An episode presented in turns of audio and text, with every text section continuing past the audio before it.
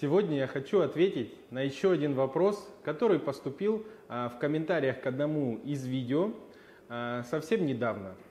Звучит он следующим образом. А, Произвожу хлеб на закваске. Корка достаточно толстая. Как можно сделать у хлеба на закваске корку тоньше? Для этого необходимо понимать, из-за чего же образуется достаточно толстая корка на заквасочных хлебах. В первую очередь эта корка образуется из-за остаточных сахаров, то есть тех сахаров, которые дрожжи и бактерии, которые присутствуют, собственно, в самом хлебе, потому что и дрожжевое брожение в заквасочных хлебах также присутствует, и молочно-кислое присутствует. И, соответственно, вот эти бактерии, которые есть, они э, расщепляли вещества, которые находятся в муке, в том числе и крахмал, на более простые составляющие. И эти более простые составляющие не успели, ну вот, если выражаться простым языком, скушать. Соответственно, от этого остался какой-то процент сахара. И вот этот сахар дает более яркую корку и более толстую. В первую очередь важно понимать, что толстая корка у заквасочных хлебов зависит не только от ингредиентной составляющей, от технологического процесса в целом, но также еще и зависит от того фактора, какой именно печи происходит выпечка. Открытие пекарни и хлебопекарного предприятия. Разработка ассортимента. Технологические карты. Подбор оборудования и инвентаря. Оценка помещения. Обучение персонала. Консультации на всем этапе открытия. Открываем любые форматы хлебопекарных предприятий, пекарни, хлебопекарные производства. Современные технологии, современный ассортимент. Оставляйте заявку на открытие на сайте в описании. Смотрите видео о выполненных проектах, ссылки в описании.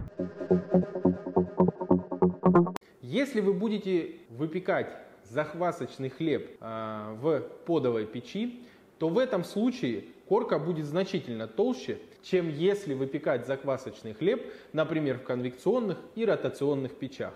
Обусловлено это м, самим фактором подовой печи и э, особенностями подовой печи, в том числе камнем, и достаточно невысокой пекарственной камерой, которой, в которой тепло распределяется определенным образом и более интенсивно воздействует на тестовую заготовку.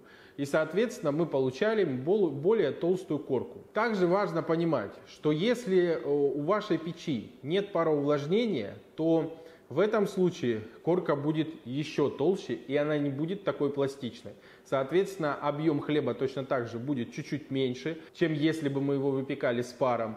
А, в случае, если у вас есть подовая печь, а в ней плохое пароувлажнение, то тогда корка будет значительно толстой, что сократит объем самого хлеба, а также э, ну, будет негативно сказываться на самой э, корке изделия. Поэтому, если мы хотим получить более тонкую и пластичную корку изделия, в первую очередь мы должны сделать правильное пароувлажнение в пекарной камере.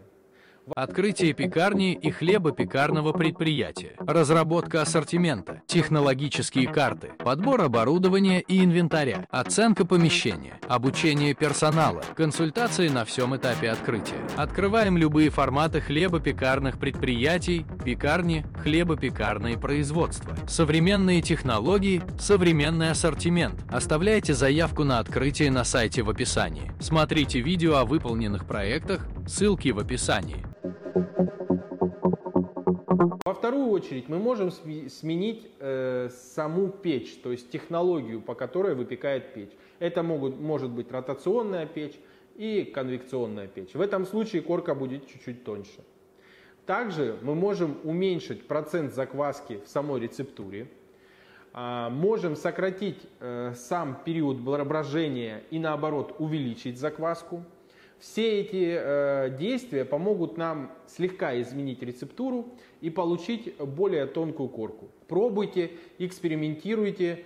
Льняные коврики для расстойки теста за квас. Удобная расстойка в холоде равномерная корочка для лучшего внешнего вида. Разный размер, разная расцветка, стопроцентный лен. Подходит для пекарни, а также для домашнего хлебопечения. Ссылки для заказа в описании. Заказать можно на сайте Заквас, а также на маркетплейсе Озон.